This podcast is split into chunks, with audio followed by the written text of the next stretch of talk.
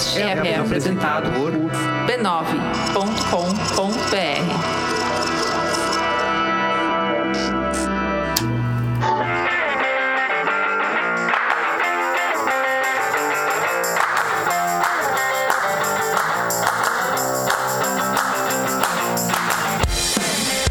começando mais um Spoilers Talk Show, o podcast do spoilers.tv.br, onde a gente conversa sobre cultura pop e televisão. Eu sou a Letícia e hoje nós nos despedimos de 2015 com o que a gente sabe fazer de melhor: listas! Aê! A gente está se despedindo, mas a gente está dando boas-vindas de volta para Letícia, que chegou de férias. Enfim, hoje então vai ser o nosso episódio especial de fim de ano, onde a gente vai fazer um balanço desse ano de 2015. Quais foram os melhores do ano, as melhores séries, os melhores episódios, quais foram os piores, o que, que a gente vai lembrar para sempre, a gente vai guardar desse ano e o que, que a gente vai fingir que não aconteceu. Retrospectiva Spoilers Talk Show 2015. Acompanhe agora aqui nesse podcast. Comigo na mesa hoje está o Denis. Olá a Silvia. Oi, oi. A Cris. Oi. A Fê. Olá. E o Gui. Olá. Vamos lá então? Yay. Vamos lá.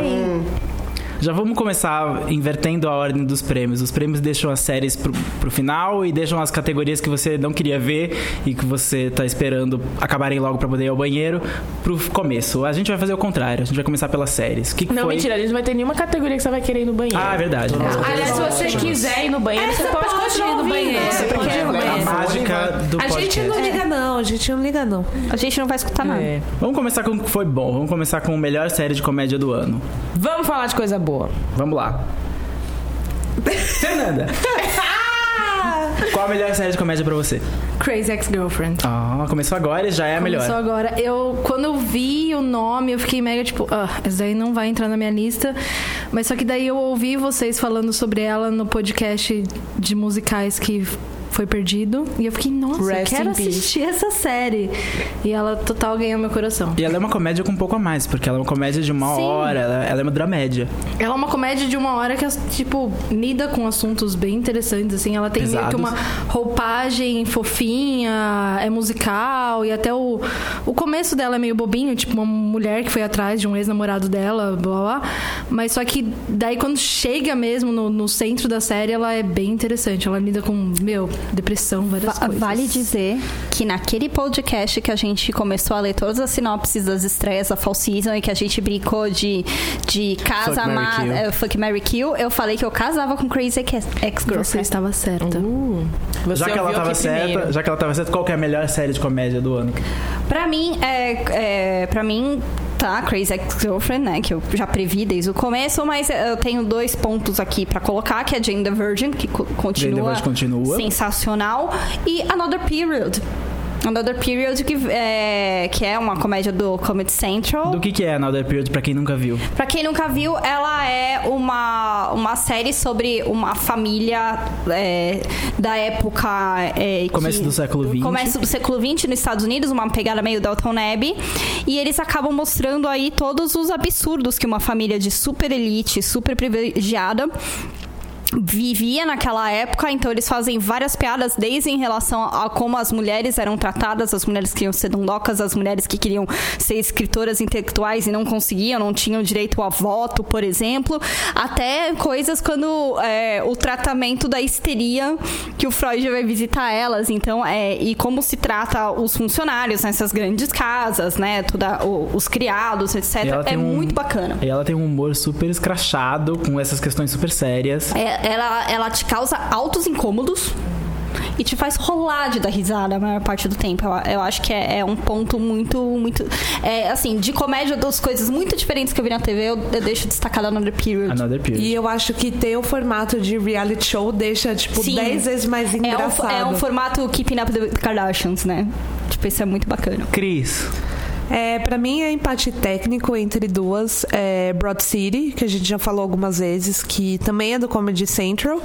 E Inside, Amy Schumer. Que Terceira tá bombando, temporada. beijo a Rigo. Tá bombando demais. É, eu lembro até que a primeira pessoa que tinha me falado dessa série foi o Denis. Aquele que começou a falar primeiro, eu vi o piloto, não entendi muito bem o humor dela, odiei. O piloto não é bom. É, e aí, quando começou a bombar e todo mundo. Toda vez que no dia seguinte do programa dela tava todo mundo falando de algum quadro, eu comecei a ver e de fato é muito refrescante ver uma mulher é, fazendo um programa de sketch e levando o. com o nome no título, né? Que é uma coisa super rara de ver. Eu só lembro, sei lá, acho que a Sarah Silverman já teve um programa Sim, há Sarah algum Silverman tempo. Show. E é muito interessante ver e ela usa essa plataforma que ela tem para criticar tudo de errado na sociedade, principalmente quando você é mulher e ela teve quadros muito icônicos que chegaram para o mundo inteiro. Eles colocam tudo no YouTube e muitos quadros que ela fez e, e que tinham mensagens importantes, eles foram até legendados em português por portais para ver. E eu acho é engraçado e, e não deixa de lado o crítico também. Não passa no Comedy Central aqui no Brasil? Passa. Passa? Passa. Passa. Então passa no Brasil, pessoal. Boas notícias. Sabe em primeira mão. Sabe? Então, Comedy Central bombando esse ano, né? Tá, tá mesmo. Guilherme. É, bom, como a Cris disse. a- Presente. Presente, tá aqui. Como a Cris, a Cris falou, a minha série preferida de comédia esse ano foi Broad City. Que, que a segunda temporada passou lá no começo do ano, assim, já faz um tempo até.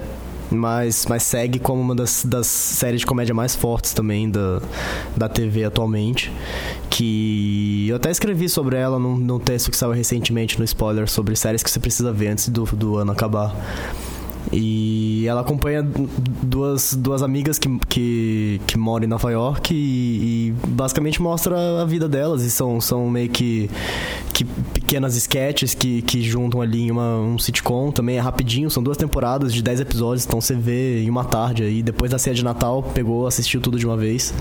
Só não E- deixa sua avó junto que ela vai ficar É, meio chocada. Não deixa, é, assim, né? humor é meio... Não deixa a família tradicional brasileira muito perto que elas vão se chocar. É, o humor ele é meio pesado, É. assim, é, é incrível. Mas é legal que é uma série que ela começou como uma websérie e ela foi apadrinhada pela Amy Poehler. Tanto que a Amy Poehler aparece num episódio tanto da websérie quanto da, da própria série. E é bem legal. Aproveitando que você falou da Amy Poehler, a padrinha dos séries, a Amy Poehler, pra mim, ela, apesar de Parks ter terminado e a gente tá com esse rombo na televisão de ser uma série positiva, legal com a Amy Poehler, além de Broad City, ela também apadrinhou Difficult People, que é uma série do Hulu, e não é uma série como Parks no sentido de ser super positiva, Nem é o um pouco. contrário, ela é uma série super negativa, ela, mas é negativa de um jeito cômico, então você não, não sofre com ela, você ri muito das situações. Ela é estrelada pelo Billy Eichner e pela Julie Capnell. E ele sempre fala que ele é o único judeu de Nova York com um agente que não é judeu e por isso que ele nunca consegue nenhum emprego em Nova York. Ele fica, meu agente não é judeu e por isso eu não consigo trabalhar. E a série é sobre essas duas pessoas que amam cultura pop e entretenimento e queriam ser qualquer coisa na cultura pop. Eles queriam ser apresentadores, eles queriam ser atores, eles queriam estar no Saturday Night Live, eles queriam ser comediantes.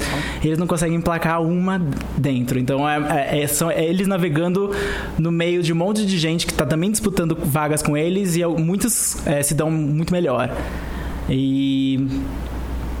Só tem oito episódios, é muito curtinha e vale a pena. Difficult People. Letícia. Eu concordo com todo mundo, mas eu quero adicionar mais duas. É, primeiro, Fresh Off the Boat, que eu acho que conseguiu manter. é, esse ano passou. Pegou o resto da, da primeira temporada, né? E o início da segunda. E ela, ela tá, tá ótima em todos os momentos, assim. Aquela uma comédia familiar sobre uma família é, chinesa que o, Taiwanesa. taiwanesa, né? Que os pais vieram para os Estados Unidos, os filhos nasceram aqui, então fala sobre questão de imigração e cultu a cultura deles e como é ir numa, cu- vi- viver num, num- e como é ir pro colégio nos Estados Unidos, enfim, é é muito legal, vem numa leva aí de séries de famílias boas que, que vieram na, na temporada passada e conseguiu manter o, a qualidade bem alta. Rio muito com, todos os episódios. E a segunda é VIP, que teve uma baita quarta temporada. Verdade. Inclusive, vários episódios icônicos, vários momentos ótimos. Não tem nem o que falar de VIP, apenas sentir, porque é muito boa. É, porque é uma visão muito bacana. Um ponto eu acho que a gente pode falar aqui em tudo que a gente apontou é que gente pode basicamente afirmar aqui das melhores comédias que elas foram dominadas por mulheres. Principalmente uma mastermind aí que pa- passou aí de várias que a gente indicou, que é a Amy Poehler. né, Que tá- mulher. que, Que tá, mulher. que tá exponenciando aí como uma grande mastermind da comédia e do entretenimento americano. Que eu acho que vale ressaltar. É um nome pra se acompanhar 2016 aí. Essa garota tem futuro. Vai, vai que longe, vai longe, vai vai longe. longe. E a pior comédia do ano? Silvia, qual foi a pior comédia do ano pra você? Cara, eu acho que tem uma unanimidade ainda do que as pessoas viram, que é, na verdade, uma estreia que rolou faz pouco tempo, que é Life in Peace, Life in Pieces. que a gente já detonou desde o do podcast de estreias lá e não melhorou e Mudou pra quinta-feira. Mudou pra Tem quinta-feira. audiência, ganhou uma temporada inteira porque o Deus é injusto. Cris, qual a sua pior série? Eu não tinha colocado nada, porque eu não, nada. preciso Tudo desse foi bom pra Cris. tipo. Não, é porque coisas que são negativas e ruins eu ignoro. É o então não segredo. tem nada Eu tô com a Cris também. O que, o que eu já sei que é ruim, eu nem Eu começo nem a ver. perco meu tempo. Eu tenho Fernanda, uma, fala. eu tenho uma série que eu, assim, tentei, porque, né, vamos tentar assistir conteúdo nacional, Zorra total. que foi... Grande Gonzales. Ah, Mas eu ia perguntar sobre isso. eu achei muito ruim. E eu acho que assim. Por que é muito ruim? Então, é, é o problema. Eu gosto muito de Porta dos Fundos, eu gosto muito do humor deles, mas só que Porta dos Fundos é um humor que dura tipo dois, três minutos. É aquela Dura coisa um que é rápida, dura um vídeo do YouTube. Quando você coloca isso dentro de um episódio, em dado momento eu tava vendo o episódio e eu notei que eu não tava prestando a menor atenção, porque a piada já tinha acontecido, a história já tinha acabado. E aí eles continuam. e Do que se continuam. trata? Só, só pra. É a história de um mágico que foi assassinado e é meio tipo um mistério sobre quem assassinou ele, o palhaço, as crianças, ah. E eu simplesmente não é uma acompanhei. partida ruim de detetive. então. Exatamente. O Porta dos Fundos não consegue acertar fora da internet, né? Eu já escrevi um texto pro Spoilers também sobre a primeira tentativa deles de, de sair da internet. Eles fizeram um programa na Fox e o programa é basicamente uma reunião das sketches da, da- da- do YouTube repetidas na TV. Pra cumprir cota, né? É, é meio isso. E a gente tá falando muito sobre séries ruins. Desculpa. Eu tenho uma pior série de comédia do ano, que não é nenhuma Qual dessas. é? É Screen Queens. Eu dei uma chance pro Ryan Murphy. Olha, é eu verdade. gostei do piloto. É engraçado, você começa, você se diverte. Só que o problema, como tudo do Ryan Murphy, é formulaico. Então todo, todo episódio é mais ou menos igual e você vê que 10 episódios não chegam a lugar nenhum e a coisa começa a perder a graça. E Screen Queens perdeu a graça muito rápido. Pra mim é uma das piores coisas do ano. Próximo. Continuando na montanha russa emocional, agora melhor de novo, melhor série de drama. Qual foi o melhor drama desse ano pra você, Letícia? É, então, eu tenho algumas aqui, mas eu vou falar só uma, que é Unreal. Unreal é a série que a gente já falou aqui, já fez um intervalo só sobre ela, que conta a história do como é a gravação de um reality show tipo The Bachelor. Que veio de fininho ali no Lifetime, um canal que ninguém tava esperando nada, no meio da Summer Season, que também ninguém nunca dá nada por ela. E, nossa, que baita drama, que baita série de anti-heroínas, de bastidores, que também é um assunto que, que me interessa. Começou, começou bem, terminou bem e tô super empolgada pra segunda temporada. Cris? É, não tinha como ser nenhuma outra que Mr. Robot. É, é, é uma série que, que me fez me sentir assim de um jeito que eu não, não havia me sentido com nenhuma série há um bom tempo de ficar procurando teoria na internet de ficar discutindo de ficar eu mesma criando teorias e ficar pirando em tentar descobrir o que vai acontecer no próximo episódio e de achar desde o começo da temporada que eu sabia onde a temporada ia ia Chegar. chegar e eu tava completamente errada e além do fato de ter conhecido o elenco inteiro em Nova York e eles foram incríveis e o Christian Slater me abraçou então E a gente bateu alto papo também com a Porsche Double Day. Foi... altos papos com a, Por, com a Porsche ela é incrível ela se jogou no chão pra falar com a gente Ela, se- ela tava com um puta salto, ela, ela ajoelhou no chão lá pra, pra, pra começar com a gente, tirar umas, fotos e foi mó legal. mas eu gostava da série antes disso foi só um bônus É, eu acho que o mérito de. Eu tô, tô com a Cris também, minha série preferida do ano de drama é com certeza Mr. Robot de longe. E eu acho que o mérito de Mr. Robot é, é um dos méritos, né? Além do- da direção incrível, da trilha, trilha sonora muito boa, do, do casting incrível e roteiro, etc. Eu acho que é isso dela conseguir trazer um plot twist que ninguém tava esperando. Porque todo mundo achava que era aquela coisa lá, né? Todo Clube mundo da Luta. achava Todo que mundo já tava, sabia. tipo, todo mundo, porque eu, eu vi depois, eu lembro que eu, eu vi meio atrasado, assim, vocês estavam todos assistindo e, e- e aconteceu o episódio 8 que acontece, tá lá. Sem falar o spoiler. É, É. acontece um plot twist e todo mundo tá tipo, meu Deus, plot twist. Eu tava, tipo, eu tava assistindo, tipo, lá no episódio 4, assim, falando, gente, eu- mas eu sei o que acontece. Tipo, eu sou inteligente, sabe? Eu entendi o que aconteceu. Daí chegou no 8 eu fiquei, tipo, ó, ok, entendi, tá bom, beleza. E acho que é isso, é, é graça de, de conseguir em 2015, tipo, trazer um plot twist realmente inesperado. Acho que isso que é o foda de Mr. Robot. Uma curiosidade sobre o que vocês falaram, a Letícia com Unreal e a Cris e o Gui com Mr. Robot, é que as duas séries são do verão americano, que é muito raro que duas séries tão grandes e tão bem sucedidas com a crítica e com o público sejam do verão. Então é uma coisa que a gente vai esperar pro ano que vem, porque agora o verão se tornou também tão relevante quanto a Fall Season. E foram duas séries que vieram de canais que ninguém tava esperando, Esperando. nada. Porque Lifetime, qual que é do USA. USA. USA. Quem é você, sabe? Que o- USA é mais séries de comédia, Não, mais USA séries... só faz séries sobre bromance. Isso. É tudo. Suits é assim, White Collar é assim, Rizzoli e Isol Burn é assim. Notice também. É, é tudo sobre bromance e aí vem Mr. Robot, que não tem Nada a ver com o canal. ver com, com o canal e detonou. Vamos ver. Silvia, seu melhor drama. Melhor drama. Reconheço aí a grandiosidade de todas as séries que a gente falou até agora. Alguém quer derrubar todas elas. né? Unreal e, e Mr. Robot são séries que eu gostei pra caramba, mas é, eu acho que vale destacar aqui uma que também foi sensacional, começou o ano passado e aí veio pra cá, é, nos comoveu bastante, que é Outlander. Ah. Eu não vou cantar, eu não vou cantar, eu não, Não vou, vou cantar. cantar. Sing me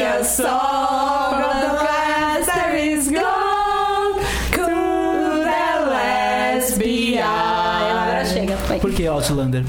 Porque ela é. Primeiro que é uma, é uma série que envolve ficção. É, É de época. É de, é de época sem dragão, mas de época é época mesmo. Envolve viagem no tempo e envolve uma, uma, uma delicadeza e um exercício de empatia que ela faz sobre abuso e sobre é, papel da mulher. E atuações muito interessantes de todo o elenco que fez a gente ficar muito vidrado. Um elenco. É, é um tema, tipo, chato pra burro. Putz, a guerra da, da, da, da Escócia, da Irlanda, do não sei o quê, querendo separar da Inglaterra tal.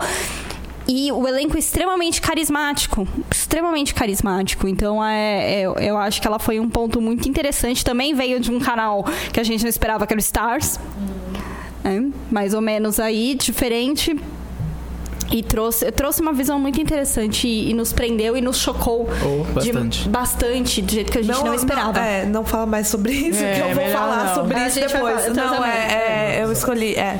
Fernanda, melhor série de drama. O que será que eu vou falar? Eu acho que começa com H. Oh, meu Deus! Oh, my God! Não começa, não com H e termina com Anibal.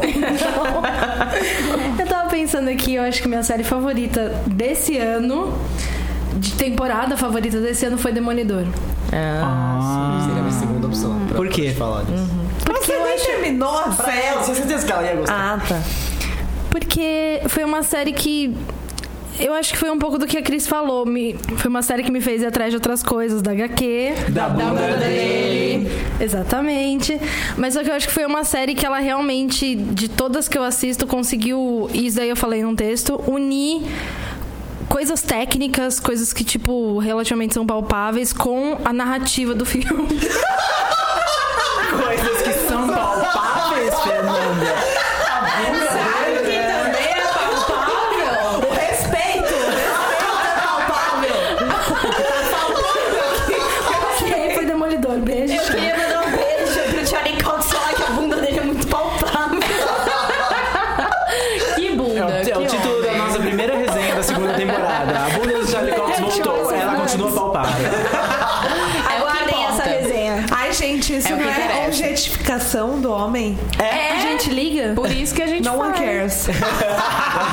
Um brinde Eu hoje estou rindo, segurando minhas pérolas.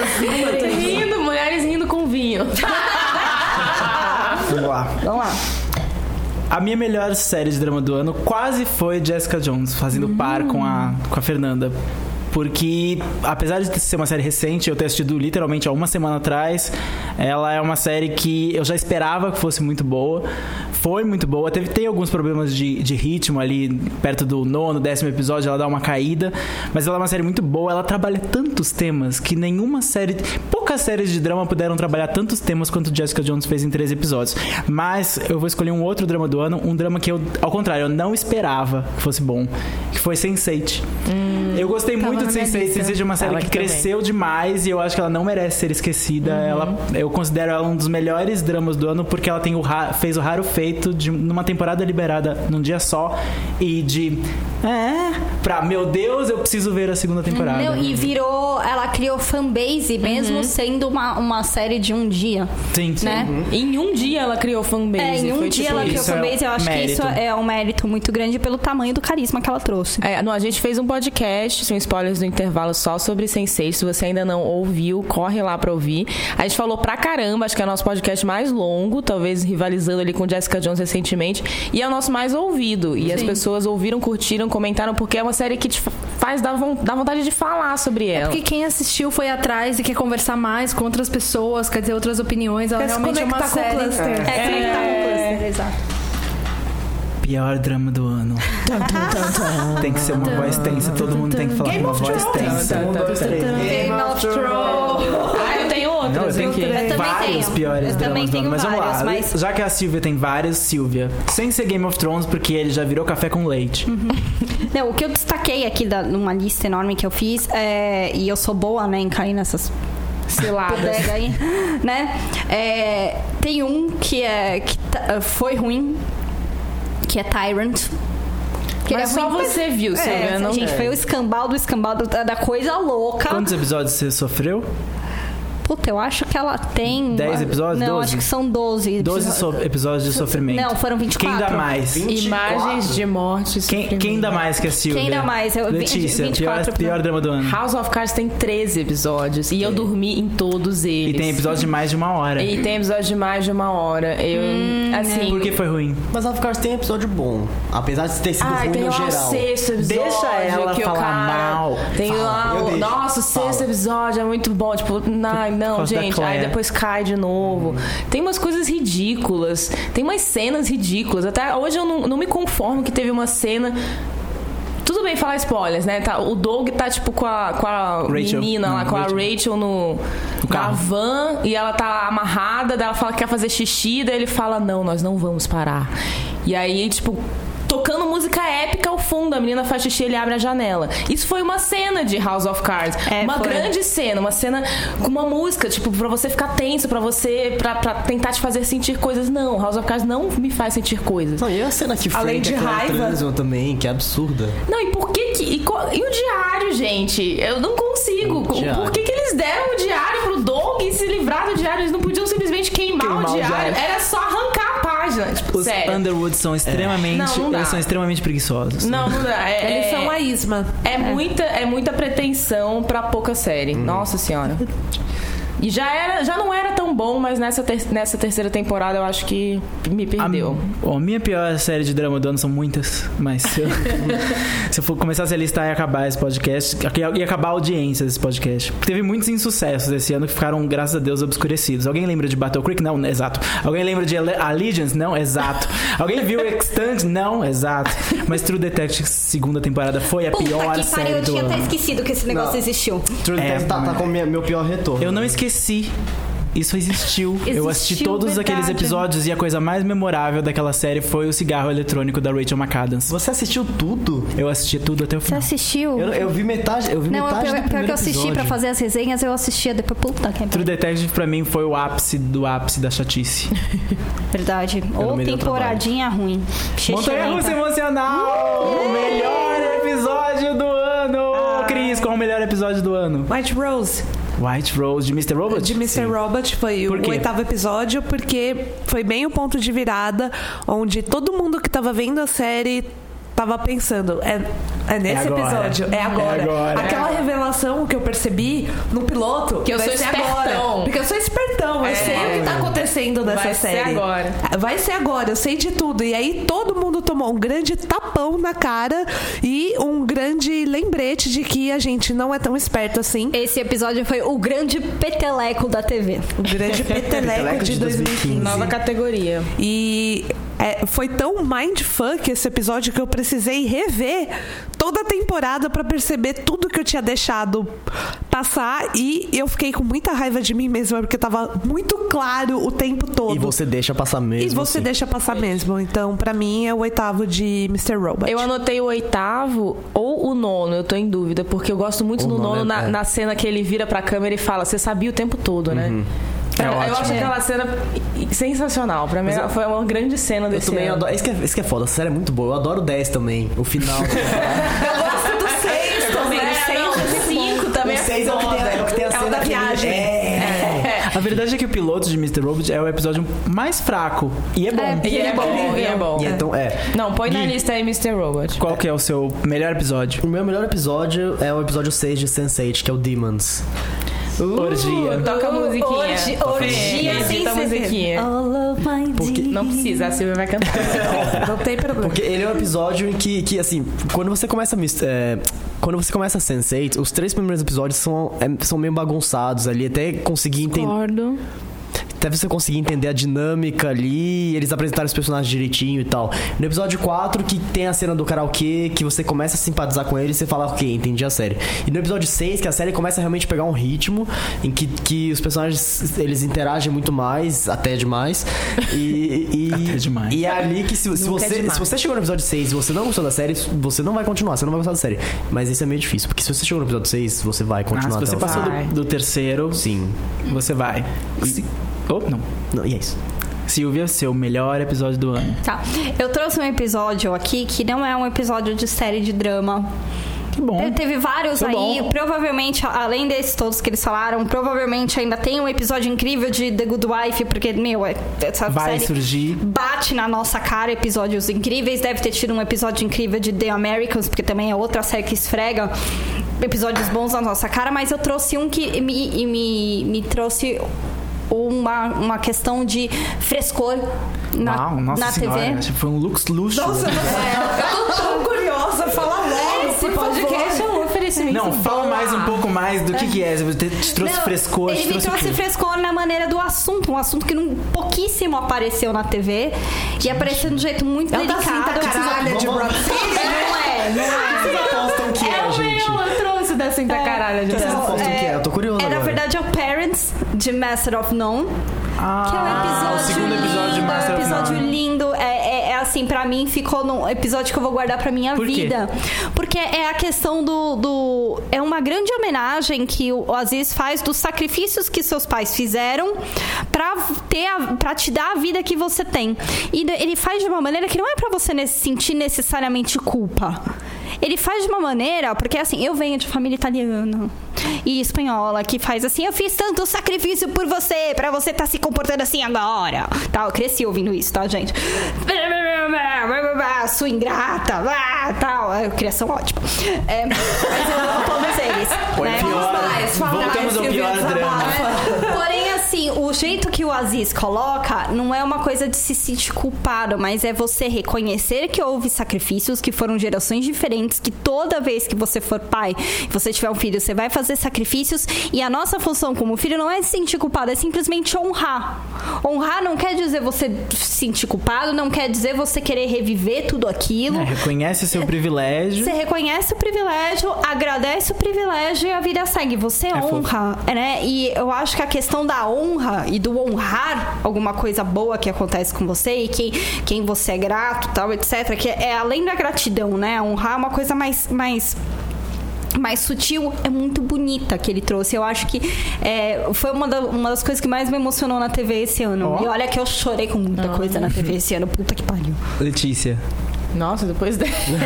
É, dela, eu gostei do episódio que teve uma banana. Eu vi. teve uma cinta caralho no episódio. Não, eu trouxe oito, na verdade. Mas eu não A vou falar um. todos, eu vou escolher só um. 12 Angry Men Inside Amy Schumer. Ótimo episódio. Que envolve o vibrador. Também um, um dildo. Curiosamente, né? suas escolhas Curiosamente. estão de. Tudo bem. Todo mundo muito alinhado nesse momento. É, é um episódio do, do- da série da Amy Schumer, que é uma série de sketch, mas é o único episódio que ficou o episódio inteiro contando a mesma sketch, né? Então é uma sketch de mais ou menos 20 minutos, é, reproduzindo um, um filme. Como é, é o nome do filme mesmo? 12 Angry Men. 12 Angry Angry Men, mas em português, os 12 de 12 Julho. homens e uma sentença. Dois homens e uma sentença. É, em preto e branco, em que eles julgam se a Amy Schumer é gostosa o suficiente para estar na TV ou não. E é uma reprodução, assim, quadro a quadro. É, é sensacional. Fez E o muito- elenco é muito bom. O elenco é, É ótimo, é muito- cheio de gente conhecida. Paul Giamatti. Fernanda? Eu, eu pensei assim, os dois episódios que mais me marcaram foram dois de Sense8. Um deles é I'm Also We, que pra mim é o segundo episódio da série. Que tem o e- discurso da nome. Exatamente, pra mim, sei lá, eu amei esse episódio, mas só que o que realmente, assim, me pegou, nossa senhora, é o Death Doesn't Let You Say Goodbye.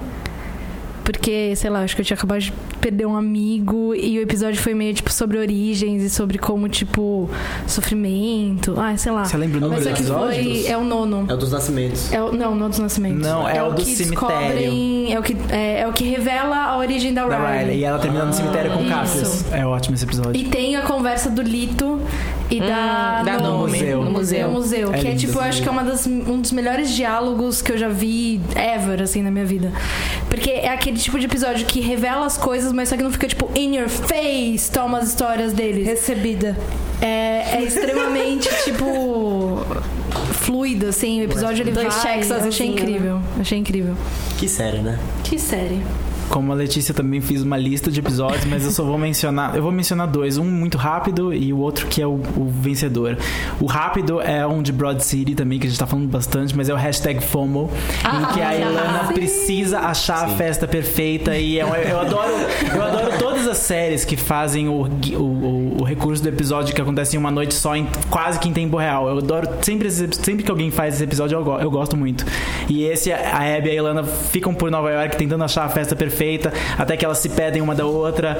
A Abby aparece num bar cantando jazz com uma outra personalidade, completamente drogada. No Speakeasy, No né? Speakeasy. É, é fantástico, Avó. assista, é, vale muito a pena. Se você nunca viu Broad City e quiser começar por hashtag FOMO, eu assisti esses dias e é totalmente possível.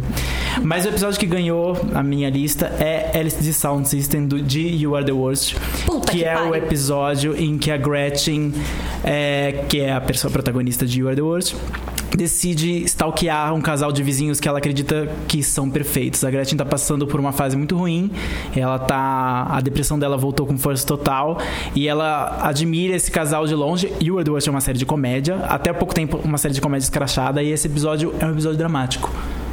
E eu adoro quando também comediantes fazem drama, porque eles geralmente fazem muito bem. Não dá pra falar muito sobre esse episódio, tem que assistir porque ele é um soco. Mas pro fim do ano a gente faz a nossa tradicional lista dos melhores episódios. Pra deixar registrado. 10 melhores Registrado, episódios do é. ano. Então. Vamos continuar em melhores, já que a gente tá bem, não vamos na Yay! montanha russa emocional. Melhor retorno de temporada do ano.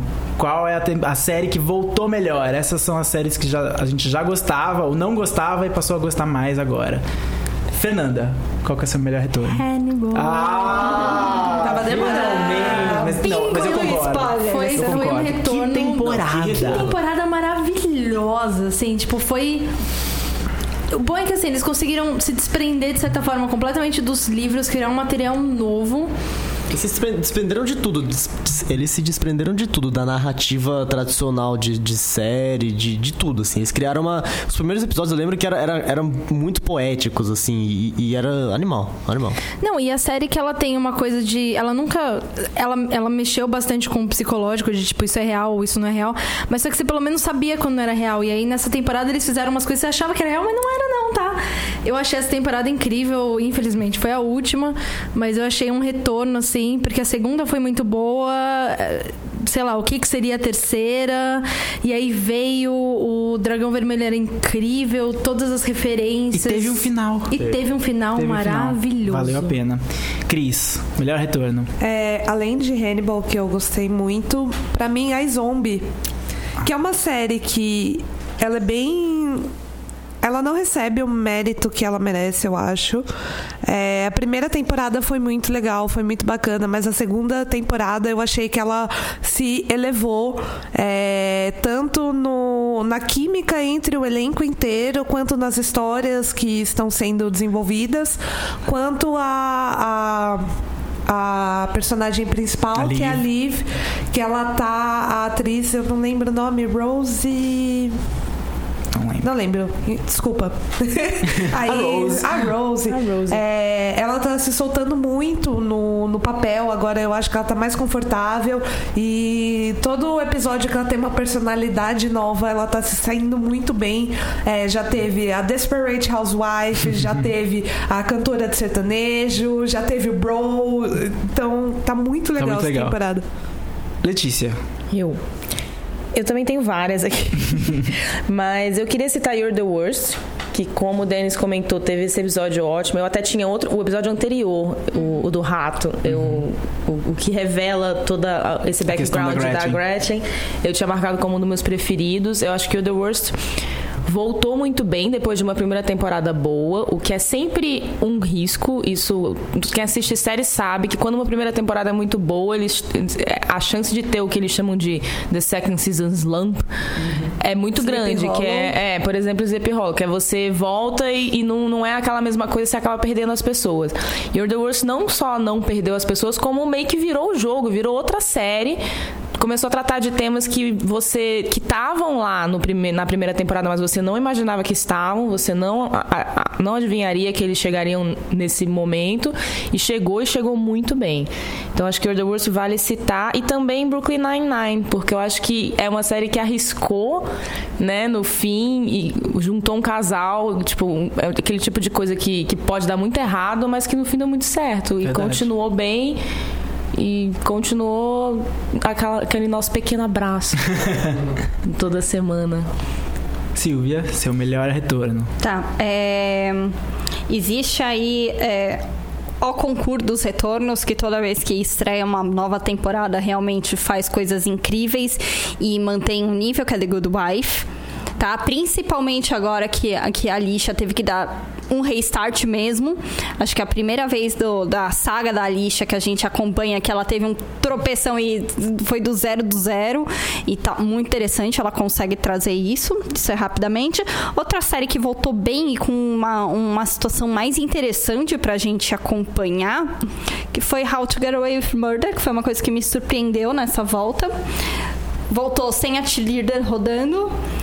E Agora é o. é, Viola Davis, Tiro, a agora é a Viola Viola Davis Davis baleada. baleada, mas foi interessante por ter colocado esse, esse flashback da protagonista, que voltou tão bem ali.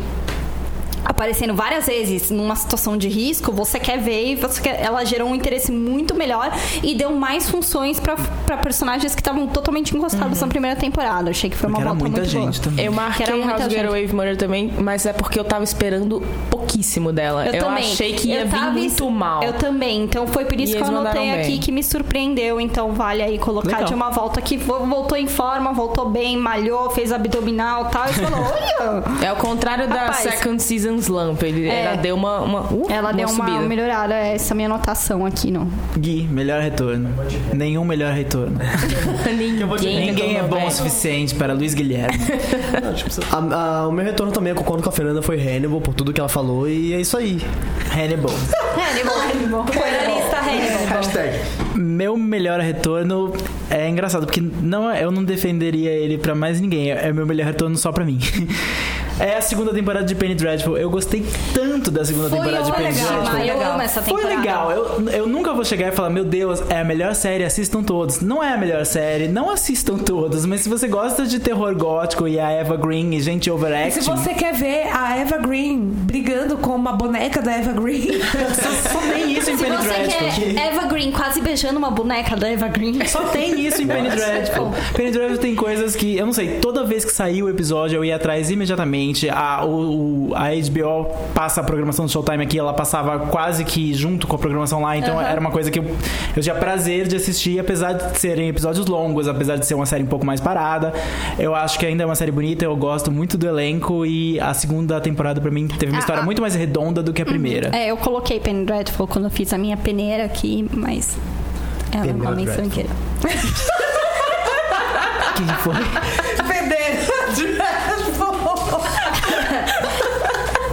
ok, vamos lá. Agora o Gui vai ser o primeiro, porque qual é o pior retorno do ano, Luiz Guilherme? True Detective. Por que True Detective foi o pior retorno? Você tava esperando uma boa temporada? Ah, É uma boa resposta. Não, acho que assim, eu acho que assim, é, é, com- pelo, pelo tanto que a, a galera que pirou na primeira temporada, porque teve os hétero branco todos que piraram. É, piraram na primeira temporada, teve o hype, teve o meme do True Detective segunda temporada. Ah, é, tal. verdade é que eu acho que em termos de, de é, é, o quanto a- a- gerou uma expectativa, o quanto ela não atendeu, exato. foi, foi uma merda. Tipo, E assim, a primeira temporada é boa. Apesar da- dos pesares, é uma primeira temporada boa. É, eu gosto da primeira. E a segunda temporada não é nada boa. Eu, eu vi metade de um Never episódio. mind, Never mind. Eu vi metade de um Never episódio e, e- e- e, sabe, não, não, não, não precisa. Ah, o noir pesou demais. Eu lembro, não, na verdade, eu vi metade de um episódio, daí eu pulei pro final do segundo, que era quando Colin Farrell levava um tiro. Ah, Spoiler, foda-se, True Detective. Aí você não se importa. É. Bom, Você True não Detective. deve se importar. Você, não, você não deve se importar True com True Detective, se você já, se você gosta de True Detective, eu sinto muito. Você ouviu muito mal dela até o final desse podcast, infelizmente. Letícia, pior retorno. Eu não vejo True Detective, mas acho que seria também se eu assistisse. Mas eu botei House of Cards também. Porque, House of não Cards. sei se vocês já perceberam, eu Não não, gostou. não gostei. Fiquei com raiva. É, tirando Game of Thrones, que eu nem vou perder meu tempo falando, que não merece. É, para mim foi Sleep Hollow, porque é uma, uma série assim que eu amei muito, muito, muito a primeira temporada, especialmente eu e a Letícia, a gente pirou. A gente foi super fangirl. Fomos. A segunda temporada foi horrível. E eu tinha. Era. Era a última esperança, assim, que eu tinha pra terceira temporada. E eu fui obrigada a ver um episódio enquanto eu tava na New York Comic Con. E foi torturante ter que assistir aquele episódio e não poder ir embora. Então, pra mim, foi uh, o último punhado de terra em cima do caixão de Sleep Hollow. E é muito triste, porque é uma série que eu gostava muito. Tem personagens que eu me importo muito, mas não dá, não dá mais pra ver. É a minha também. Eu- é a única categoria que eu só tinha uma coisa pra falar e era de Sleep Hollow. Porque falar de um retorno de uma série que eu não gostava tanto e ela voltou ruim é, é fácil. Agora, falar de um retorno de uma série que eu fiz campanha para as pessoas assistirem e ter que admitir que ela voltou muito, muito ruim é difícil. Sleep Hollow é, pra mim é insuperável. Fernanda? A minha, assim, eu também não acho que tem que gastar muita saliva, mas ela é a única de todas que eu assisto que voltou ruim. Porque eu também não perco meu tempo assistindo coisa que eu já não gosto muito. Foi Game of Thrones. Mas só que principalmente. E bom, é um ponto que já tá batido, mas é porque ela terminou com a Sansa descendo aquela escada na, na, na temporada anterior, diva maravilhosa, pra essa temporada eles pegarem a Sansa e destruírem ela completamente. a gente vai falar mais sobre isso. Game of Thrones. Vamos levar só um pouquinho os espíritos e falar qual é a série que foi a melhor renovação. Você não esperava, ela tava pendente, mas de repente ela foi salva, foi renovada. Qual foi pra vocês, Letícia? Eu não sei, eu não entendi direito essa. Pede pra pessoa. Entendi, eu tipo, Sense8, aquela série. assim, Sense8 também vai. Só porque demorou pra a Então, na renovação. verdade, eu acho que assim, a, a renovação do Sense8 parecia muito óbvia. Daí demorou, a gente achou que Demorou, não. Netflix falou, fala, gente, E vamos ela foi feita de uma forma maravilhosa. Então, mas eu acho que é isso. Eu acho que o mérito da grande, da melhor renovação do ano é Sense8, porque ela foi uma renovação pros fãs e com fanservice. Pra mim, Mindy foi uma das melhores renovações porque ela foi cancelada pela Fox, ela tinha baixa audiência, o Hulu salvou ela, e não só salvou, como você tinha 22 episódios na Fox, eu vou te dar 25 aqui. E, e ela voltou muito bem, provando que ela precisava ser renovada com um ou outro episódio mais fraco. Junto com o Sense8, eu acho que é, o Demolidor, Daredevil também foi uma renovação surpreendente porque não estava planejada ter uma segunda temporada. O sucesso foi Sim. tanto que eles precisaram fazer uma segunda temporada. Vamos ver se o mesmo acontece com Jessica Jones. games. Alguém tem mais alguma? Eu tenho. É Agent Carter. Eu fiquei, Ótima outra. renovação. É eu fiquei outra. muito feliz de, de ter sido renovada. Apesar das pessoas falarem que a Agent Carter não é uma super-heroína, ela é uma care. super-heroína. Ela luta heroína. do lado do Capitão América e ela é tão boa quanto ele, sem ter poder nenhum. Então, desculpa, ela Mas- é uma super-heroína. É estranho, porque se o critério é ter poderes, o Tony Stark tem só uma armadura. Então ele sem armadura É o po- não é um Não, super-herói? o poder do Tony Stark é ter dinheiro. É. Esse é o poder dele. É o mesmo do Oliver Queen. E o mesmo do Batman. Então, É. inclusive, ó, três São pessoas que têm o mesmo poder. E são super-heróis. É, mas eu fiquei muito feliz mesmo. Eu acho que, que é uma série que as pessoas esperaram muito tempo pra ouvir a notícia da renovação e eu tô muito E feliz. volta em janeiro. Volta em 5 de janeiro Em Hollywood. Em Hollywood. E eu acho que ela é, é legal porque Agent Carter começou como uma minissérie É. e ela não acabou como uma minissérie. Tanto que o texto que a gente sol- soltou no Spoilers foi é, o final de Agent, de Agent Carter é uma- um péssimo final de minissérie e isso é bom pra Agent Carter. Porque era um final de série, de fato, não era um final que ia encerrar ali. E isso que é o legal de, de- da, da série, assim, que vai continuar e a gente precisa que continue. Coincidência ou sabotagem que as duas séries de- protagonizadas por mulheres da Marvel tenham como plano inicial sempre só ter uma temporada? Nunca botam fé, né? Nunca botam Nunca fé. botam fé, É igual amigo. Supergirl. Supergirl, ninguém colocava fé e foi a maior audiência Um dos Das melhores estreias. Pilotos também. E foi a série que mais exibiram na Comic Con, o piloto, né? Puta que pariu. F- Passaram umas três, É, quatro a gente- Acredita nas minas, cara. A gente Acredita nas vezes. Quatro? É, foi tipo isso. Não, não foi. Foi duas, mas E quem não foi quatro. salva? Qual foi o pior cancelamento? Quem precisava ter sido salvo? Quem, Fernanda? Quem? Hannibal. Ah, meu Deus! Concordo com a Acho que Fernanda. nós concordamos com o Eu acho que assim, foi horrível.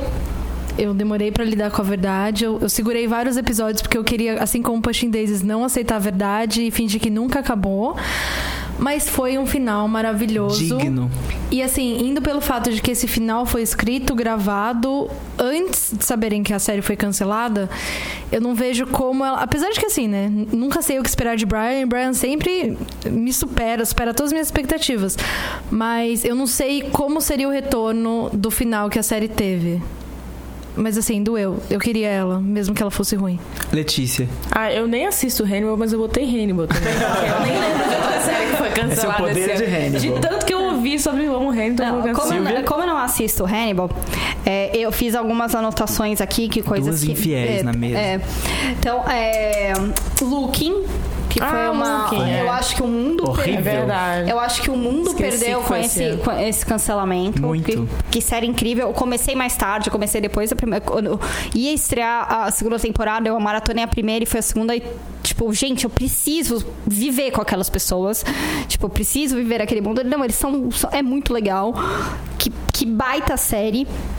My Mad Fat Diaries, que também foi. Na verdade, teve dois Ah, mas cancelamentos. ela terminou, Eu concordei, né? Ela cancelou. É, É. eu concordei também, Eu mas concordei. assim, aí quando cancelaram Hindsight, que também é uma série sobre os anos 90, eu falei assim, gente, a galera não tá querendo admitir a idade. A galera só tá querendo reviver aquele saudadinha da adolescência e não quer prolongar, né? É isso que me pegou, assim, foram duas séries muito boas, que tem temática dos anos 90, e as duas foram canceladas é, não abruptamente, porque My Mad Fat Diaries teve três temporadas, uma terceira temporada linda, a final, o final da série foi linda, mas me ficou uma má impressão, assim, do, do- eles não querem nos anos 90 na nossa vida. O problema de, de, de Hindsight é que ela foi renovada É, e e daí depois meses cancelada. depois cancelada. Isso é que foi torcer a faca. Nossa, eles Tanto que eu cancelaram a assisti. renovação. Eles cancelaram a Tanto que renovação. eu, eu maratonei, porque eu sabia que ia ter uma segunda temporada e depois cancelaram. Cara, Backstabbing. que não mostra. é, tipo, rolou um, tipo, não quero admitir que eu tô velho. O meu pior cancelamento da temporada vai chocar absolutamente ninguém, porque ninguém sabia que era uma coisa que existia. Mas foi Forever, a série da CBS, da CBS, que era uma série extremamente bobinha, era um proceduro, era um proceduro, teve- Existia, existia, era era sobre um médico interpretado pelo Ian Gruffudd, eu não sei falar o nome dele. É essa. Sim, ele era um médico imortal, que era também Meu pai legista. ama essa série. Sim, e ele investigava crimes em Nova York enquanto, com uma parceira, claro, uma policial gata, porque sempre são. A CBS, E- você tá investigando crime como parceira gata. Ao mesmo tempo, ele tentava descobrir o, o que tinha feito ele imortal, e no, no meio da temporada ele descobre que existe um outro imortal E é um cara extremamente sinistro. Ele com 400 anos de, de vida. E o imortal que ele conhece com 2 mil. E aí, quando começou a dinâmica deles, que era uma coisa bem Sherlock Moriarty, de gato e rato, a série foi cancelada. E eu nunca vou saber o que aconteceu e por que eles são imortais. Lulu, se você estiver ouvindo. Acho que ninguém vai salvar essa. Denis Hulu. Chega de cancelamento, agora novidades. Qual é o novo personagem mais memorável pra vocês? Começa aí você, Denis. Pra mim, eu, a gente já falou dele algumas vezes nesse podcast, a gente já declarou nosso amor pra ele. Nós temos um cover dele no Spoilers, que é o Greg de Crazy Ex-Girlfriend. Que é, no, no Spoilers ele é conhecido como Onan. É ele porque ele é muito parecido com um colunista não, caso Sim. você não tenha entendido a piada até agora. Ele é verdade, ninguém nunca explicou. ele é um personagem coadjuvante de Crazy Ex-Girlfriend. Ele é interpretado pelo Santino Fontana, que você conhece de Frozen, porque ele fez o vilão de Frozen, ele é o, o Hans. E na série ele é extremamente carismático, apesar de aparecer pouco. Ele é o- Infelizmente. ele é o Infelizmente. grande cara que é apaixonado pela Rebecca, a personagem principal, mas obviamente ele é ignorado pela Rebecca porque a Rebecca só tem olhos para o Josh. Josh, que mora em West Covina. Isso é uma coincidência. Greg, Crazy Ex-Girlfriend. E você, Silvia? Tá, eu anotei aqui é, três personagens. A primeira é a Rachel de Unreal. Uma ótima personagem. Né? E assim, é, são- é uma personagem que você olha e você fala, ai meu Deus, eu já fiz coisa como ela, eu tenho esse mesmo conflito com ela, enfim, são, você se espelha. A mesma pessoa, um, outra pessoa é a Gretchen de Are the Worst, pela virada que ela teve no Tô personagem. sentindo um tema nos seus personagens. É. Não, não, mas tem- Tô curioso pro A terceiro. terceira é a fala. Rebecca de Crazy Não, o terceiro é o terceiro é Elliot de Are the Robot, eh, de, Mr. Mr.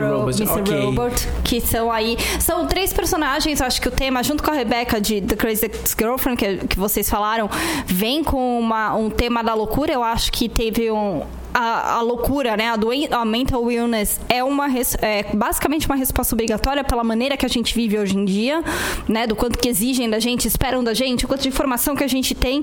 E esses personagens sempre trazem é, é, é, reações que a gente teria, qualquer, o que a gente tem vontade de ter. É catártico. Então, eles representam muito o nosso momento. Você fez uma tese pro novo personagem mais Eu fiz. memorável. É. Parabéns. Obrigada. Cris, quem é o seu? Eu, além do Greg, que eu me apaixonei em 10 segundos que ele tava na tela. E que tem a melhor voz do elenco, pra mim, é, é a do Santino. É a Darlene, de Mr. Robot. Ah, a Darlene é ótima. que eu me apaixonei por ela, assim, a primeira, o primeiro momento que ela apareceu na tela, é, Xingando ele. xingando Xingando. ele, é, tipo, é a primeira pessoa que não, que não fica cheia de dedos perto do Elliot. Little did we know. É, little did we know e eu torço muito pra ela, mas eu, eu tenho um, um pouco de sensação que ela não é tão legal quanto ela apareceu na primeira temporada e eu acho que a gente vai ver isso mais na segunda temporada. Mas mesmo assim é uma personagem que eu gosto muito. E é uma atriz muito ótima que eu queria ver fazendo drama, porque ela era ótima fazendo comédia em Suburgatory. Ela era incrível. Ela roubava a cena. Ela roubava a cena e em Mr. Robot ela quase chega a roubar a cena também. Letícia. Olha, além da Rachel de Unreal que já falaram, do Elliot de Mr. Robot que já falaram e da Rebecca. Na verdade, a minha última era a Rebecca de Desculpa, cara. de Crazy Ex-Girlfriend, que além, apesar do Greg ser incrível e ótimo, também adoro. Pra mim a, Re a Rebecca é uma baita personagem, porque ela é a série, é um pouco como Mr. Robot, né? A série é ela e, e, e a série é muito boa, então ela tem que ser uma personagem muito forte pra segurar e ela consegue segurar. Fernanda. Eu tava pensando aqui, é, também coloco o Greg na minha lista, também coloco Rebecca, mas eu acho que minha nova personagem favorita. Eu tô entre Jessica Jones e Trish. Justo, acho Porque elas são uma ótima escolha. incríveis, elas são maravilhosas e hoje eu tava discutindo com uma amiga que pra serem heroínas de uma série, elas são extremamente anti-heroínas, que é o que a gente já falou, e elas ah, não sei, elas realmente me conquistaram assim. Foi, assim, amor à primeira vista. Gui. Vamos falando de um personagem totalmente novo que a gente não conhecia, que a gente conheceu agora, que é um personagem da série Unbreakable Kimmy Schmidt, que é o Tyrus, que é o amigo da. Acho da muito injusto Kimi. que só agora a gente tenha falado de Unbreakable Kimmy Pois Schmidt. é, então como assim? A gente demorou tanto tempo pra falar de Foi um Unbreakable ano Kimmy muito Schmidt? bom. Foi um ano Foi um ano bom. muito bom. Foi um ótimo Fala ano do, bom. fala do Tyrus. E, e o Tyrus, ele é, ele é um puta personagem, porque ele, ele, é, ele tá ali ajudando a Kimi a, a, a superar aquele, aquele trauma que ela sofreu. Ajudando meio sem querer ajudar, mas ajudando. E, né, no jeito dele ali, jeito ele, dele. ele é um ator, meio que tipo um ator falido em Nova York. E, e, e ele, ele ajuda ela, ela ajuda ele, e, e, enfim. É, é muito, é muito incrível, assim. E- Ele, ele quase que, que leva a série junto com ela, assim. Se não tivesse ele, a série seria muito menos do que ela é, sabe? E ele trouxe pérolas incríveis como o Pinot Noir. Pois é. Tá ótimo, personagens memoráveis. Agora, novo personagem esquecível. Qual é o personagem dessa temporada, desse ano de 2015, que é mais esquecível pra vocês?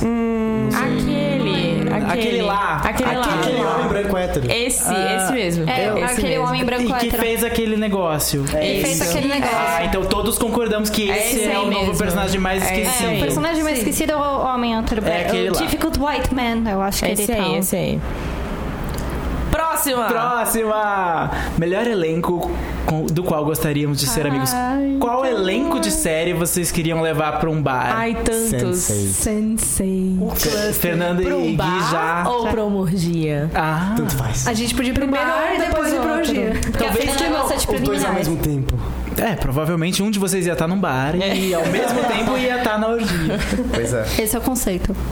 Cris, quem você leva pro bar? É, eu, eu levaria o elenco de Mr. Robot, porque eles são incríveis, eles Muito são legais. muito divertidos. É, e o elenco de. É uma série que eu não tô assistindo, que é Limitless. Mas o painel deles foi muito divertido. Eles faziam uma pergunta pra todo mundo que fazia uma pergunta. Isso na Comic Con. Na Comic Con de Nova York.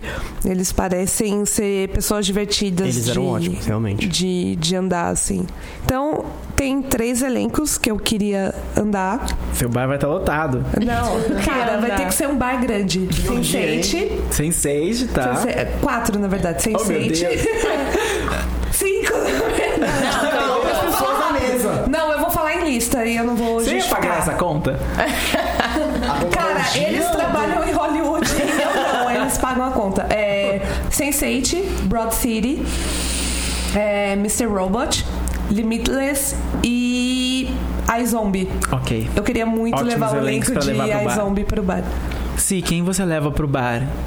Tá, é, eu não tô falando do elenco, eu tô falando dos personagens. O pessoal de Jane the Virgin seria. Tipo, seria amiga da Jane, viveria na casa da Jane porque é puta família. Tipo, ia viver com aquelas pessoas e amar.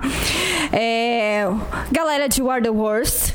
Ia ser umas baladas bem louca, tal. Acho que. tá. Seria amiga da galera de Quântico. Quântico era uma galera que eu queria ir pra escola com eles. Tipo, de Você verdade. queria ir pra escola com o pessoal de quântico? Queria. Pra escola? Mas e se Fazer aquele um curso deles lá, eu fosse- queria ser, eu queria estar fazendo aquele curso, eu queria ser agente secreto. Eles se odeiam. Não tem problema. Eu queria ser agente, eles têm treinamento pra isso, eu queria. Tá mano. bom, eu não acho precisa É. ser com ele, você podia ser de outra turma. Ah, mas eles são tão lindos. Eles são tão lindos. Eu queria, não, eu gosto. Eu, Deixa ela levar quântico pro bar. é, apareçam uma vez só e tudo bem. Daí, se tá? explodir o bar depois, eles É. vão colocar a culpa em você, mas beleza. Eu seria muito amiga da galera do Empire pra entrar naquela balada muito louca. Amiga da Cookie, do Jamal. Eu acho que eu ia estar bem ali. E queria ser amiga, sabe, de frequentar a casa, ir no aniversário dos filhos e trocar uma ideia dentro de casa do pessoal de Catástrofe, do Ah, Rob e da Sharon. Legal. Então, assim, são os meus amigos. Nossa, depois delas citarem todas as séries É, agora da TV sobrou- atual, agora me sobrou o Scandal. Getting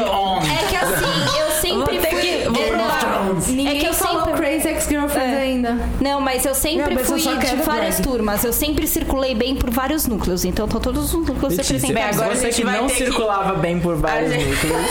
A gente vai ter que ir pro bar com o Fitz de Scandal, né? Sobrou, mas tudo bem. Não, tem o pessoal de CSI. né? Eu tinha Jane the Virgin, tinha Broad City, tinha a Zombie, e- mas também tem o Brooklyn Nine-Nine. Ótimo. Que eu pro iria. Aquele bar deles, bar, aquele bar deles. Passaria horas conversando com a Stephanie Beatrix sobre Hamilton. A gente ia se dar super bem. E Another Period, Ótimo. que eu também acho que daria um ótimo bar. O meu elenco eu gostaria de levar pro bar, eu vou fazer um, um mashup, porque eles são de universos compartilhados. Eu adoraria levar e, e sair com o pessoal de The Flash e Arrow ao mesmo tempo. Ah, I knew it. Adoraria poder tomar um shot e falar My name is Oliver Queen. E quem eu não levaria pro bar é a Jessica Jones, porque a conta é Prejuízo. Prejuízo. Mas ela gosta de bourbon barato. Não, mas dar a. quantidade. Eu acho que todo mundo aqui deveria ir pro bar onde o Greg trabalha. Ah, e levar as ótimo. outras pessoas pra Sim. aquele bar. Resolvido. Momento mais chocante do ano. Chocante pra bem, chocante pra mal. O que, que é a coisa que ficou marcada pra vocês de um episódio que foi muito bom ou um episódio que fez você abandonar a série? Vale tudo. Começando pela Letícia. Eu marquei o grande ponto de virada de Mr. Robot. O episódio 8, o final. Terceira vez que esse episódio é mencionado. É, bingo do galera, spoilers. Bingo do O spoilers. episódio. Cris, seu momento mais chocante do ano. É, foi o episódio de Outlander. Então, que o Randall finalmente consegue o que ele quer do Jamie. É, é um episódio bem gráfico, bem sofrido. É, Mas assim, eu acho que foi um episódio bem importante porque a gente tá tão acostumado a ver o que aconteceu com o Jamie com mulher que é tão banalizado quando acontece com mulher, porque é simplesmente um trope pra gerar bafão no- na internet. Sim, é indireta pra você, Game of Thrones. Que foi muito interessante ver essa trope sendo usada com propósito que não fazer uma hashtag bombar no, no Twitter.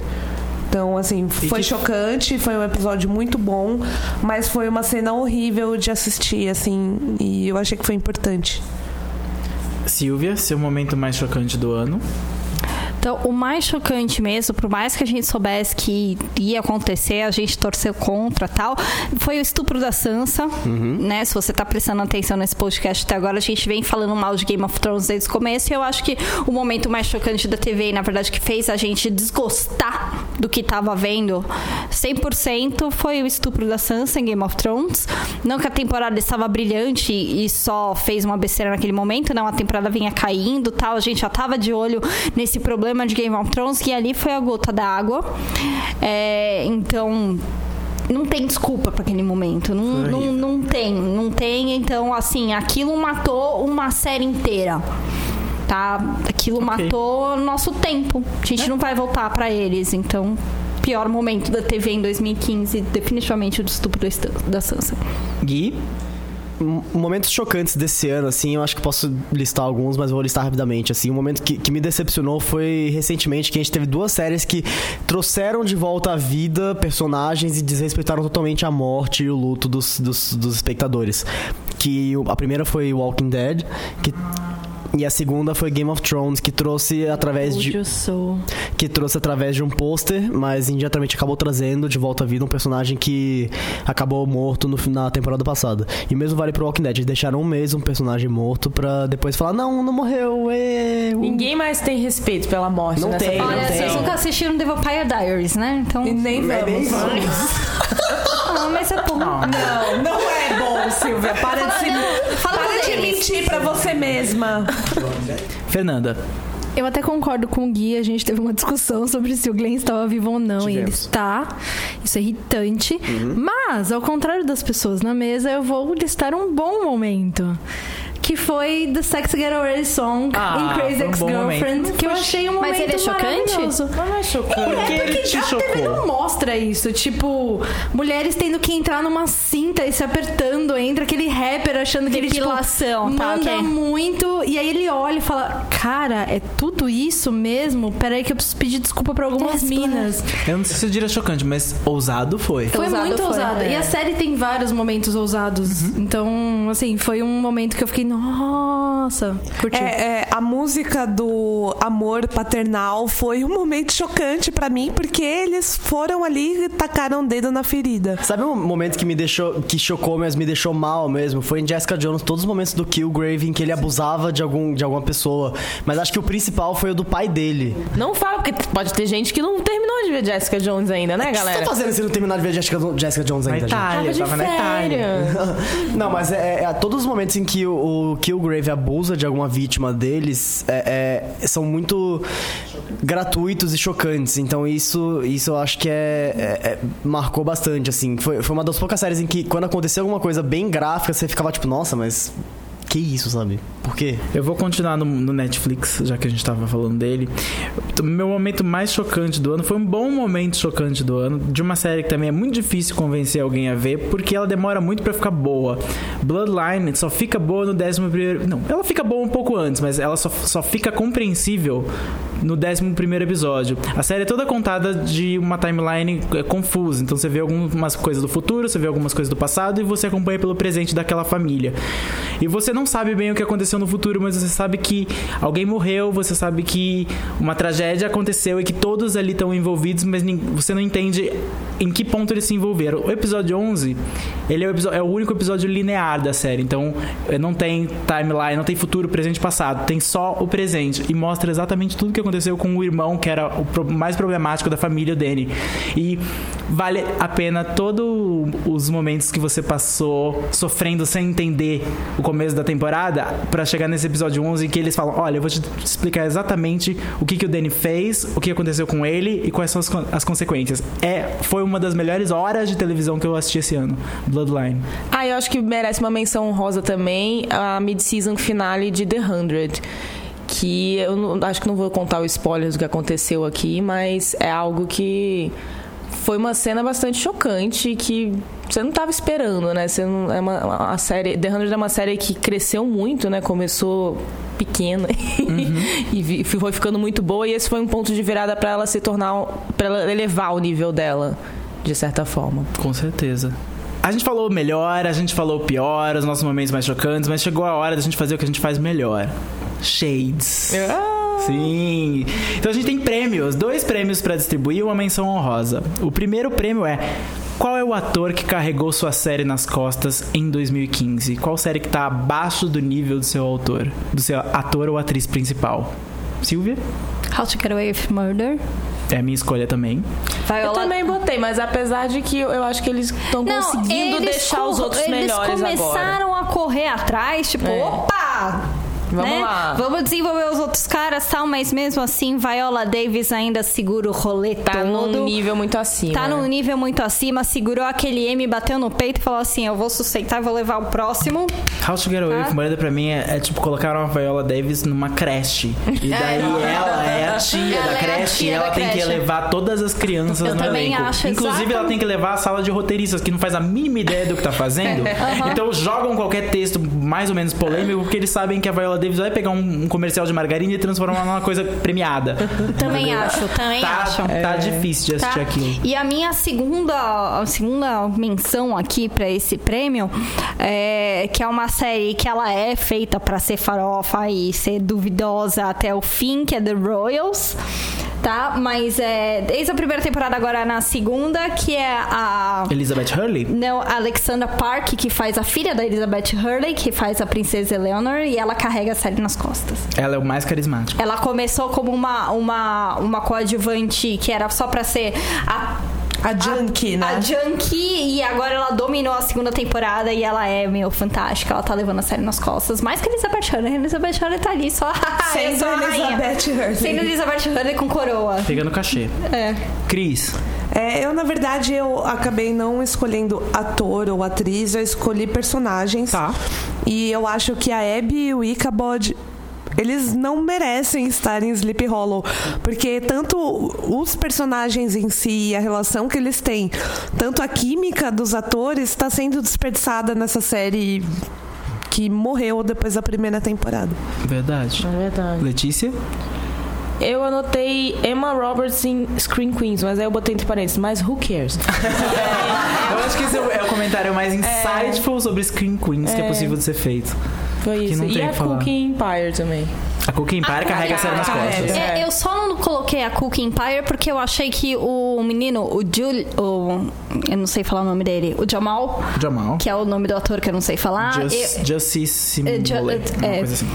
é, ele tá indo muito bem na série. Ele é bom. Ele, é bom. ele tá indo muito bem, então eu acho que, que Fernanda, ou e alguém que carrega a série? Alguém Eu merece não prêmio? tenho, não, nenhuma série que eu assisto. Eu falaria Carol do Walking Dead, mas já não ligo pra ninguém naquela série, então eu não vou falar pra ninguém. Agora voltando pra séries inteiras que estão problemáticas, o prêmio essa série tá fazendo hora extra. Que série precisa ir embora? Por favor, levem essa série embora que a gente não aguenta mais, que seria mais respeitoso e digno pra ela se ela já tivesse partido. Cris, Supernatural. quantas temporadas tem Supernatural? 11 temporadas. Uma coisa pode ficar boa por 11 temporadas? Não. Principalmente quando, por conta de tudo que acontece em Supernatural, o apocalipse já aconteceu mais ou menos umas sete vezes nesse tempo todo. Tô exagerando, mas foi um número bem maior do que deveria ser. É, e eu até já falei no site sobre isso. Eu tenho um pouco de síndrome de Estocolmo com Supernatural, que eu felizmente em 2015 consegui superar. Eu larguei de vez a série porque eu não aguento ficar vendo eles andando em círculo só porque a CW quer que, que seja que é uma série que dure bastante porque dá muito dinheiro pra eles. Eu coloquei esse prêmio aqui justamente por isso que a Cris falou. Porque parece um prêmio aleatório quando você ouve pela primeira vez, mas o fato de você sentir que uma coisa que você amava tá fazendo hora extra é, é o que mais machuca a televisão. Porque um filme não passa por isso. Um filme acaba, ele você assistiu aquela uma, duas horas, três horas, ele pode até ser cansativo, mas acabou, foi isso. Você não amou ele uma vida inteira por- durante aquelas duas horas que você assistiu e passou a detestar só no final. Acontece de você se decepcionar. Mas com uma TV, você, com uma série de TV, você cria uma relação. E quando Você essa rela- investe. Você investe, Você você investe investe nela. Tempo, Quando ela tá afeição. ruim e ela não se ela se recusa a ir embora, ela, ela merece um, um antiprêmio por É, estar no é ar. porque A assim, lei. vamos fazer uma comparação rápida. É, você viu um filme de duas horas e no final foi ruim, você se decepcionou, ou foi um date ruim? Uma, uma série que, que, que te segurou durante tanto tempo, é, é você começa a fazer um divórcio com a série. A partir do momento que você começa a ver a série desandar, morrer, você tá, entra na fase do hate watching e tal, você começou um processo de divórcio. Qual e que é é- o seu, por acaso? Qual que é o seu divórcio? esse ano, é... Nossa, eu tenho tanto de... É, esse ano eu tenho... Eu tenho... É... Orange is the New Black. Não quero ligar a TV o ano que vem É o seu ver. também, Gui? Não, Não é? O meu é. eu, eu, eu torço pra ser, mas, mas eu, ainda, eu ainda tenho uma esperança de que eles talvez consigam ali dar Não, eu alguma não quero, eu não quero ter que ligar a TV né, e, tipo, entrar no Netflix Mas e dar play no Esse é o eu não quero, mas eu sei que eu vou ligar. Eu não vou. Eu tô no- eu tô- eu, eu tô no eu tô no nível que eu não vou. Eu tô Seria Estocolmo. mais digno ela acabar agora. É, não, Isso, foi, isso. foi um fim tão lindo, tão Exato. lindo. Então ela não tá fazendo hora extra, ela vai fazer. Ela vai fazer, ela vai fazer hora extra. Você tá, você tá Vai fazer. É, eu acho que você percebe quando tá chegando o divórcio da sua série, quando você começa a assistir ela sem prestar atenção. Você tá olhando mais pro seu celular do que de fato pra tela da O TV. episódio acabou e você não sabe o que aconteceu. Isso É. sempre acontece comigo isso tá com acontecendo- a série que eu é, odeio. Isso tá acontecendo comigo com, com The Walking Dead recentemente. E aconteceu com House of Cards. Que. que Também o divórcio da Letícia? Ah, tá aqui, ó. é, e, e acho que House of Cards pro ano que vem eu com certeza não volto. E Walking Dead, assim, eu vou, eu vou assistir o próximo episódio, assim, no- quando sair esse, esse podcast já vai ter saído o episódio. Mas eu tô, torcendo- eu tô, eu tô torcendo pra que aconteça uma coisa no próximo episódio. Se não acontecer essa coisa, tchau, sim. Eu vou desistir. Pra mim, o problema de Walking Dead é que ele está fazendo hora extra já faz um tempo. Ele precisava voltar a trabalhar. Então a série precisava voltar a querer contar uma história, porque quando ela quer, ela consegue. Mas eu acho que a temporada eu acho que a temporada passada de Walking Dead foi boa, foi bem boa. Eu gostei dela. É que eles estão numa coisa de tipo uma temporada de hora extra com três episódios trabalhados, aí uma temporada trabalhada pra voltar pra uma temporada de hora extra. E o problema é que isso acontece desde o começo, porque a segunda Eles criaram o conceito de temporada filler. Isso. Sim. Que a segunda temporada foi, foi um marasmo na fazenda que, Não que tinha fim. Foi o Dawson's Creek com zumbis. Exatamente. Eu apelidei essa temporada disso. Pois é. Eu anotei aqui Scandal, Sleep Hollow, House of Cards. Mas eu queria vou ser um pouco polêmica e vou dizer que talvez The Good Wife está começando a fazer hora Vocês juram? Eu concordo que Eu The Good Wife que- precisa acabar, porque um amor como The Good Wife não pode terminar num divórcio ruim. Não, tem que ser um divórcio bom. Tem que ser digno, Tem que ser ser uma digno. separação, tem que ser um conscious uncoupling. Unconscious uncoupling. Exatamente, como a Tem que, ser, tem que ser uma, uma separação mediada pela Diane, não pelo David Lee. Isso, exatamente. Isso, não, a gente não quer um divórcio Eu- com David eu- Lee. Nós e do que amamos The Good Wife. Nós amamos, mas. há esse risco. mas E o- isso me assusta. Os sinais estão aí. Os sinais estão É aí. verdade. Eu acrescento em The Good Wife Eu e eu negação. somo uma série que já tá fazendo hora extra faz uns dois ou três anos ou mais. Algumas pessoas nessa mesa provavelmente assistiram. Tá na última temporada que se recusa a ir embora, que é Awkward da MTV. Awkward é uma série que começou tão forte, tem uma primeira temporada incrível que você consegue assistir no final de semana e você vai amar aqueles personagens e vai querer estudar, voltar ao colégio. Nunca nada quer me fazer voltar ao colégio. Awkward quase fez isso. Mas Awkward simplesmente não saiu do colégio.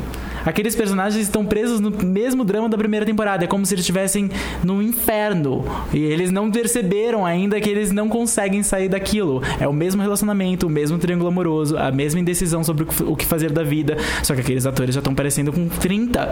Tá muito difícil. Isso não é nem malhação, porque as, as coisas não renovaram e não entraram É, pessoas não novas. trocaram os atores. Não trocaram ninguém. Eles estão envelhecendo na série.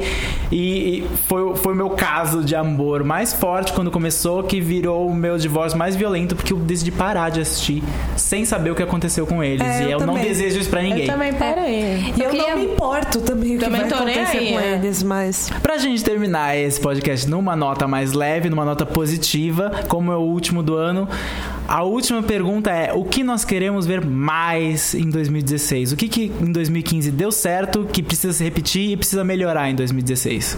Eu quero ver mais séries que não tentam enganar o espectador e que, e que façam tramas construtivas e plot twists que realmente surpreendam a gente. Como o Mr. Robot, né? Como Jogar. Robot. um plot twist que você sabia que tava vindo, mas isso não ser o ponto central da série. A série não perde a graça quando você descobre. Exato. A série ganha até mais graça quando E- você confirma o que você sabia. E não uma série que tenta te enganar, por exemplo, como a gente já falou de Walking Dead, que, que, que tenta falar que, ah, haha, ele morreu, ah, haha, um mês depois, não, não morreu não, tá aqui. Que mais? Cris. Eu quero ver emissoras arriscando mais. É, a Lifetime arriscou muito com Unreal. É, a Netflix investe em séries que eu não acredito que seriam possíveis de existir na, na TV aberta. Hannibal foi uma aposta muito grande que durou até mais tempo do que eu achava que ia durar numa TV aberta. E eu quero ver isso, eu quero ver canais menores e inesperados Inovando. inovando, investindo em coisas inesperadas e eu também quero ver menos remake, menos adaptação de filme. Eu quero ver mais coisa original. Eu quero ver mais coisa original de lugares originais, não só canais a cabo eh, obscuros ou que não tem tradição, mas plataformas mesmo. Eu acho que o Hulu esse ano pra mim foi incrível. A ele me Amazon apresentou, também. ele ressuscitou Mindy, ele me, ele me deu algumas séries que eu nunca imaginaria que eu ia gostar tanto como Difficult People. Agora esse ano ele tá terminando Casual, que eu gostei bastante, a gente falou já no Uhum, Casual, outro pod- podcast. também. São comédias pequenas, comédias que talvez não dessem certo na televisão aberta. Eu queria mais disso pra 2016. Mais alguém? Queria ver duas coisas. Eu não sei se talvez isso vai ser tratado aqui na mesa ainda, mas eu queria ver mais séries com personagens femininas no poder, assim, Tá levando pouco, a manda série. mais. Tá Mais, pouco, manda pode mais. mais. É, fato. Mas como eu fiquei órfã de Hannibal, eu queria ver pelo menos mais alguma série, tipo, que realmente é aquela série bonita, que foi Demolidor. Achei que você ia falar sobre canibais. Sobre também, pode ser. Que, que é que foi Demolidor, que foi Hannibal, que são séries que elas, tipo, tem um roteiro interessante, tem personagens bons e que elas pegam a parte técnica e não viram só, tipo, ah, a fotografia, ah, o som, ah, a edição. Não, elas tornam aquilo como algo narrativo que vai ajudar a contar a história e que. E elas entendem o espectador como uma pessoa pensante de fato. Então elas colocam elementos lá que vão contribuir para a narrativa. Mais cinematografia Exatamente. na TV. Tá certo. Sim? O que eu quero ver menos. Não, mais. Quero ver menos é White Difficult Man. Ah, não, esses Tá? já estão em A queda. gente já sabe. É, já não, é que. Better Com o fim de Mad Men, Não, acabou. mas Better Call Saul tá aí, renovado pra segunda Call temporada. Saul é diferente, tá? ele não mas tem poder. Mas ele é o último White Difficult Man que vai aparecer. Mas ele é spin-off, não conta. É, mas É é... café com leite. É. Mas é. O Mais, que, eu o que você quer ver mais? Mais, mais eu quero ver personagens que. que vivem é, que assim que vi- não reagem ao drama do jeito que a gente deve, ao, ao- ao drama do jeito que a gente deveria reagir aos absurdos que a gente vive, né? É, como a Rachel de Unreal, como a Rebecca, como o Elliot, como a Gretchen. Eu quero ver, eu quero que esses personagens cutuquem mais, que virem e Gente falem como a assim, gente. é gente como a gente, gente que vira e fala assim, cara, é normal surtar. Não é normal querer parecer perfeito o tempo todo. Eu, eu acho que a gente tá precisando disso. Mais complexidade. Mais complexidade, mais igual a Jessica, igual a, tipo, eu quero, eu quero catar o Mais e- Jessica Jones. É, eu quero mais Jessica, eu quero mais Gretchen, eu quero mais Rachel, eu quero mais, mais Rebecca. Tá ótimo. Agora falta 2016 nos atender. Falta eu falar também. Falta e a Letícia falar que eu pensar em ignorei alguma completamente. coisa. Falta pensar em alguma coisa. Eu queria ver mais piroca na televisão. Puta que pariu, verdade. Que tal, né? Falta piroca na TV. Falta piroca na Falta TV. piroca na TV. Nós vimos algumas esse ano. Vimos algumas, Mas foram tá poucas. mais. Vamos ver, de- vamos fazer uma lista rápida. Ó, Sense8. Sense8, é, que eu vi. Outlander. Sense8, Outlander, The The Affair. Affair. Acabou. Acabou. Foi um ano bom. Sinta caralho como. Nós vimos mais cinta caralhos Nós vimos vi em esse caralho, eu vi do que pirocas. Eu vi duas. Na Em- placar é, tá em 3 a time de 2 Eu vi três, não foi? Eu Não vi é, Broad City e Sense8. Acho que foi só isso. Não, e Orange the New Black. Não é. Ah, Verdade. então a gente tá falando de. é, tá, tá Empate, empatado. tá empatado. Três pirocas, três cinta caralho. Homens. Quantos peitos tiveram na TV? Alguém contou? Não dá pra contar Só isso. Thrones foi né? 19. Por, Por- por minuto? Por É, minuto. Por, por episódio. Eu, então é. Mas é uma boa, uma boa pedida. Uma boa pedida. Acho que podemos encerrar com essa pedida, É, né? porque Vamos ninguém lá. vai esperar isso. Mais pirocas piroca. na TV. Então, se você viu alguma piroca na TV que a gente deixou escapar, por favor, avisa a gente. Avisa aí nos Caralhinhos comentários. voadores, se você viu, avisa. E você que tá ouvindo, quais foram os seus melhores e os seus piores do ano? Quem que você colocaria nas nossas categorias que talvez a gente não tenha comentado? Conta aí pra gente. Esse foi nosso primeiro ano de spoilers, então, você que nos acompanhou desde o início, Seus lindos. muito obrigada. Você que pegou a gente no meio, volta lá, ouve os primeiros, vai, vai reviver esse passado distante de fevereiro de 2015. Aproveita as férias pra isso, né? Aproveita as férias, faz um binge, um binge listening da gente aí. É, mas muito obrigada por ter nos achado, por ter nos acompanhado. Obrigada a todo mundo que deixou comentários, que mandou e-mails, que falou com a gente no Twitter, que mandou sugestões. Que sugeriu temas pra gente, que conversou com a gente, mandou amor, mandou estrelinha, pediu gente em casamento, falou que Fez a gente ama, se sentir virou crush, amado. fez, é, não, obrigado de verdade, Muito cara. obrigada Foi a todos. Vocês fizeram assim grandes momentos de 2015 pra cada um presente aqui nessa nossa mesa. Foi. Aliás, obrigada Mariana, que notou que eu não estava presente nos últimos podcasts e, e veio falar comigo no, no Twitter. Valeu. Valeu, Me então. senti muito feliz, muito querida. É, assim, quando a gente senta aqui e decidiu transformar as nossas conversas de bares e a nossa conversa quando a gente vai visitar os amigos na casa deles em um podcast, é porque na verdade a gente quis dividir e quis saber se tem mais gente que pensa como a gente, e aí a gente descobriu que tem todos vocês. E isso foi demais, cara. Então, obrigado. Sim. Muito obrigada. E, bem, agora a gente vai fazer um, né, um entrar em ato. Fazer um pequeno intervalo. É, pequeno Final, recesso. fim de ano, né? Pequenas Natal, férias, mas fica calma que a gente volta. A A gente gente volta com tudo volta, volta com tudo e até lá você pode, se você tem alguma sugestão, alguma coisa que, que você acha que a gente poderia melhorar, ou algo que a gente deixou de fazer, que você quer ver mais, ouvir mais no, no podcast, conta aí pra gente, deixa nos comentários, manda um e-mail, a gente vai estar vai tá prestando atenção, vai estar ouvindo. E ao longo desse tempo também a gente vai continuar postando textos no site. Então entra lá no www.spoilers.tv.br, segue a gente no arroba spoilerstvbr, segue a gente no Facebook, no Snapchat agora, pois somos jovens. jovens. No Spotify. No Spotify também, pois somos Descolados. Descolados, somos da música. Estamos em todo lugar. Você. Você vai ter umas férias completas com spoilers. Isso, você não vai nem sentir que a, gente, que a gente foi embora. Daqui a pouco a gente já tá de volta. Bem, esse podcast foi editado pela Fernandes Groglia. A arte de destaque é do Thales Rodrigues. Muito obrigada, B9, por ser a casa do spoilers na internet. Muito obrigada a você e até ano que vem. Até o ano que vem. Tchau! Tchau!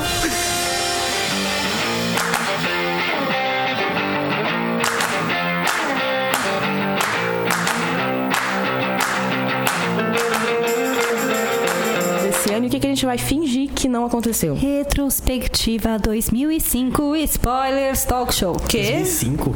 2015. Minha máquina do tempo funciona! A música da retrospectiva que eu não sei qual é. Tem música.